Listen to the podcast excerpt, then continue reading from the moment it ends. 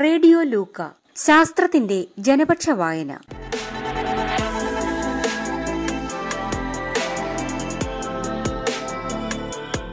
ജീവചരിത്ര novel അമ്മൂന്റെ സ്വന്തം Darwin.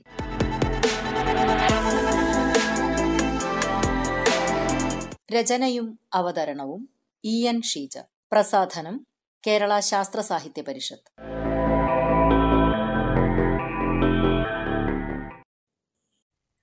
അമ്മൂന്റെ സ്വന്തം Darwin അധ്യായം ഇരുപത്തിമൂന്ന്. എല്ലാം ഈ കൈകളിലൂടെ. അനേകം തലമുറകളിലൂടെയുള്ള നിർദ്ധാരണം എന്ന് ചാൾസ് പറഞ്ഞിടത്ത് കുരുങ്ങിക്കിടക്കുകയാണ് അമ്മുവിന്റെ മനസ്സ്. തലമുറ തലമുറകളായി പ്രകൃതി നടത്തിക്കൊണ്ടിരിക്കുന്ന ഈ തെരഞ്ഞെടുപ്പിലൂടെ ഓരോ ജീവജാതികളുടെയും മേന്മകൾ കൂടിക്കൂടി വരുന്നു എന്നത് അത്ഭുതപ്പെടുത്തുന്ന അറിവ് തന്നെ. മാനിനെയും ചെന്നായെയും പരിചയപ്പെട്ടപ്പോൾ ജീവിത മത്സരത്തിന്റെ വിവിധ മുഖങ്ങൾ കാണാൻ കഴിഞ്ഞു. പക്ഷേ ഒരപൂർണത. ഇനിയും അറിയാൻ ഒരുപാട് കാര്യങ്ങൾ ബാക്കിയായതുപോലെ. അവൾ തിടുക്കത്തിൽ പുസ്തകത്തിന്റെ പേജുകൾ മറിച്ചു. എന്തോ ശബ്ദം കേൾക്കുന്നുണ്ടല്ലോ. പുസ്തകത്തിനകത്ത് നിന്ന് ആരോ അടക്കം പറയുന്നത് പോലെ. ആരത് അമ്മുവിന് ആകാംക്ഷയായി. ഒരു കുഞ്ഞുമുഖം നാണിച്ച് നാണിച്ചു പുറത്തു വന്നു. എന്തിനാ നാണിക്കുന്നത്? ഇങ്ങോട്ട് പോരൂ. അമ്മു ക്ഷണിച്ചതോടെ മുഖത്തിനു പിന്നാലെ കഴുത്തും പതുക്കെ പതുക്കെ നീണ്ടുവന്നു അയ്യയ്യോ ഇതെന്തു ജീവി? കഴുത്തിന് എന്തൊരു നീളം? ഓ ജിറാഫ്! അമ്മു തുള്ളിച്ചാടി. നീണ്ട കാലുകളും നീണ്ട കഴുത്തുമൊക്കെയായി ഒരു ജിറാഫ് അമ്മുവിന്റെ മുന്നിൽ നീണ്ടു നിവർന്നു നിന്നു. ഹാവൂ ഇപ്പോഴാണ് സമാധാനമായത്. ജിറാഫ് കാലുകുടഞ്ഞു കഴുത്തൊന്നു കുലുക്കി. ആ പുസ്തകത്തിനകത്ത് ഒടിഞ്ഞു മടങ്ങിയിരുന്നിട്ട് മേലാകെ വേദനിക്കുന്നു. അമ്മു ജിറാഫിന്റെ മുഖത്തേക്കു തന്നെ നോക്കിയിരിക്കുകയാണ്. ഇങ്ങനെ ഒരാൾ കൂട്ടിനുണ്ടെങ്കിൽ മാവിൽ നിന്ന് എത്ര മാങ്ങ വേണമെങ്കിലും കിട്ടും? അത്ഭുതം വേണ്ട. ഇത് അനേകം തലമുറകളിലൂടെ നേടിയ ഗുണമാണ്. അല്പം മുമ്പ് മാനിന്റെയും ചെന്നായയുടെയും വേഗതയെക്കുറിച്ച് പറഞ്ഞില്ലേ? അതുപോലെ തന്നെ. ജിറാഫ് അമ്മുവിന്റെ അരികിലേക്ക് തല കുനിച്ചു. ഹായ് കേൾക്കട്ടെ കേൾക്കട്ടെ. എനിക്കതെല്ലാം അറിയണം. അമ്മുവിന് ഉത്സാഹം കൂടി. മാൻകൂട്ടത്തിലെ മാനുകളുടെ എല്ലാം വേഗത ഒരുപോലെയല്ല എന്ന് പറഞ്ഞതുപോലെ ഞങ്ങളുടെ കഴുത്തിനും ഒരേ നീളമല്ല. ഉദാഹരണത്തിന് ഒരു പ്രദേശത്തെ ജിറാഫുകളുടെ കഴുത്തിന്റെ നീളം നൂറ്റി ഇരുപത്തഞ്ച് സെന്റിമീറ്റർ മുതൽ നൂറ്റി നാൽപ്പത് സെന്റിമീറ്റർ വരെയാണെന്ന് കരുതൂ. കഴുത്തിന്റെ നീളം ഏറ്റവും കൂടുതലുള്ള ജിറാഫിന് വളരെ ഉയരമുള്ള മരക്കൊമ്പിൽ നിന്നുപോലും ഭക്ഷണം തേടാനാവും. അതായത് കഴുത്തിന്റെ നീളം ഏറ്റവും കുറവുള്ള ജിറാഫിന് കിട്ടുന്നതിനേക്കാൾ പതിനഞ്ച് സെന്റിമീറ്റർ കൂടി ഉയരമുള്ള മരക്കൊമ്പുകളിൽ നിന്ന് ആഹാരം തേടാൻ അതിന് കഴിയും. അങ്ങനെ വരട്ടെ. നിങ്ങളറിയാതെ നിങ്ങൾക്കിടയിലും ജീവിത മത്സരം നടക്കുന്നുണ്ട് അല്ലേ? കഴുത്തിനു നീളം കുറവുള്ള ജിറാഫുകൾ ആഹാരം കിട്ടാതെ പട്ടിണി കിടന്ന് ചാവും. കഴുത്തിന്റെ നീളം കൂടിയവർക്ക് ആഹാരം കൂടുതൽ കിട്ടുന്നതുകൊണ്ട് അവർ കൂടുതൽ കാലം ജീവിച്ചിരിക്കും. അവർക്കുണ്ടാകുന്ന കുഞ്ഞുങ്ങളുടെ കഴുത്തിനും നല്ല നീളമുണ്ടാവും. അമ്മു ചാടിക്കയറി പൂരിപ്പിച്ചു. മിടുക്കി മിടുക്കി. ഇനി ബാക്കി കൂടി കേട്ടോളൂ. ഇങ്ങനെയുണ്ടാവുന്ന കുഞ്ഞുങ്ങളും പ്രകൃതി നിർദ്ധാരണത്തിന് വിധേയരാകുന്നു. അവർക്കുണ്ടാകുന്ന കുഞ്ഞുങ്ങളുടെ കഴുത്തിന്റെ നീളം കുറച്ചുകൂടി കൂടുന്നു. ഇങ്ങനെ നിർദ്ധാരണം തലമുറകളായി ആവർത്തിക്കുമ്പോൾ നീണ്ട കഴുത്തുള്ള ജിറാഫുകൾ ഉണ്ടാവുന്നു. ജിറാഫ് കഴുത്തു നന്നായി ഉയർത്തിപ്പിടിച്ചു. അമ്മുവിന് അതിന്റെ കഴുത്തിൽ ചുറ്റിപ്പിടിച്ച് കയറാൻ തോന്നി.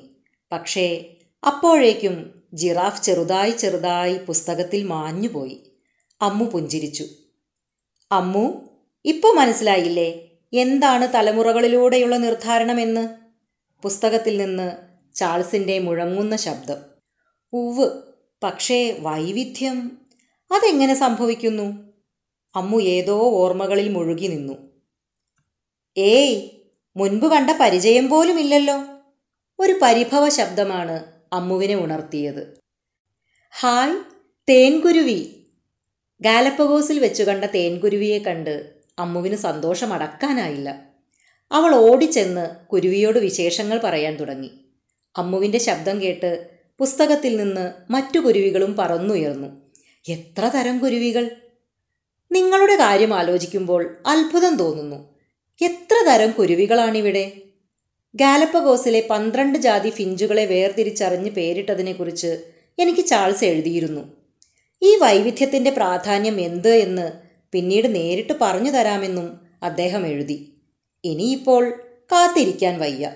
എനിക്കറിയാൻ തിടുക്കമായി. പറയൂ നിങ്ങൾക്കിടയിൽ ഇത്ര വൈവിധ്യം എങ്ങനെയാ ഉണ്ടായത്? നിങ്ങൾക്കിടയിലെ നിർദ്ധാരണം എങ്ങനെയാ നടക്കുന്നത്? അമ്മുവിന്റെ ആകാംക്ഷ ആ ചോദ്യത്തിലുണ്ടായിരുന്നു.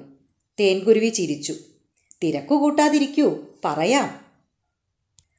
ഗാലപ്പഗോസിലെ ജീവികൾ അവിടെ ഉണ്ടായതല്ല. വൻകരയിൽ നിന്ന് കുടിയേറി പാർത്തവരുടെ സന്തതികളാണ്. ഞങ്ങൾ ഫിഞ്ചുകളും അങ്ങനെ തന്നെ. വൻകരയിൽ നിന്ന് ഗാലപ്പഗോസിലെത്തിയ ഞങ്ങളുടെ പൂർവികർ കണ്ടത് ഭക്ഷണ സമൃദ്ധമായ ദ്വീപുകളായിരുന്നു. ചില ദ്വീപുകളിൽ ഇഷ്ടംപോലെ വിത്തുകൾ കള്ളിമുൾച്ചെടികൾ. ചിലതിലാകട്ടെ നിറയെ കീടങ്ങൾ. ഇങ്ങനെ ഭക്ഷ്യസാധനങ്ങളുടെ ലഭ്യതയനുസരിച്ച് ഞങ്ങളുടെ കൊക്കുകൾക്ക് പരിവർത്തനം വന്നു. വിത്തുകൾ ധാരാളമുള്ള ദ്വീപിൽ അവ കടിച്ചു പൊട്ടിക്കാൻ സഹായിക്കുന്ന തരത്തിലുള്ള കൊക്കുകളോട് കൂടിയ ഫിഞ്ചുകൾ പരിണമിച്ചുണ്ടായി. നിറയെ കീടങ്ങളുള്ള ദ്വീപുകളിൽ മരത്തടിയിൽ നിന്നും അവയെ ചികഞ്ഞെടുക്കാൻ പാകത്തിലുള്ള കൊക്കുകളുള്ള ഫിഞ്ചുകളും ഉണ്ടായി ഇഷ്ടം പോലെ ഭക്ഷണം ദ്വീപുകളിലുള്ളതുകൊണ്ടും പലരും പലതരം ഭക്ഷണങ്ങൾ തിരഞ്ഞെടുത്തതുകൊണ്ടും ഇവർക്കിടയിൽ മത്സരമുണ്ടായില്ല. മത്സരത്തിന്റെ അഭാവം മൂലമാണ് ഈ വൈവിധ്യങ്ങൾ ഉണ്ടായത് ഇതൊന്നും ഒന്നോ രണ്ടോ തലമുറകളിലൂടെ വന്ന മാറ്റമല്ല. നിരവധി തലമുറകളിലെ നിർദ്ധാരണത്തിലൂടെയാണ് പരിസ്ഥിതിയുമായുള്ള ഈ അനുശീലനം അതായത് ഇണങ്ങിച്ചേരൽ സാധ്യമായത്. അപ്പോൾ വൻകരയിലെ ഫിഞ്ചുജാതിയിൽ എന്തേ വൈവിധ്യമുണ്ടാവാതിരുന്നത്? അമ്മു നെറ്റി ചൊളിച്ചു വൻകരയിലെ ഫിഞ്ചുകൾക്ക് നിലനിൽപ്പിനു വേണ്ടി അനേകം പക്ഷികളുമായി മത്സരിക്കേണ്ടി വന്നില്ല. അതുകൊണ്ട് അവരിൽ പരിസ്ഥിതിക്കനുസരിച്ചുള്ള വലിയ മാറ്റങ്ങളൊന്നും സംഭവിച്ചില്ല. പുതിയൊരു ഫിഞ്ച് ജാതി ഉണ്ടായതുമില്ല. അമ്മുവിന് എല്ലാം വ്യക്തമാകുകയായിരുന്നു.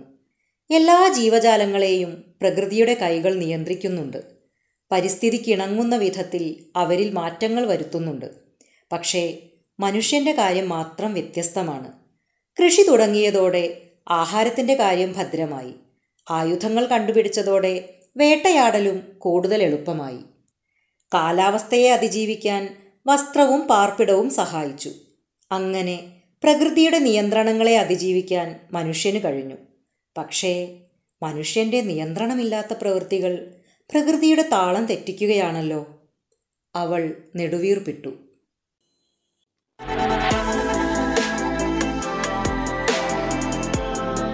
ജീവചരിത്ര നോവൽ അമ്മൂന്റെ സ്വന്തം ഡാർവിൻ. രചനയും അവതരണവും ഇ എൻ ഷീജ. പ്രസാധനം കേരള ശാസ്ത്ര സാഹിത്യ പരിഷത്ത്.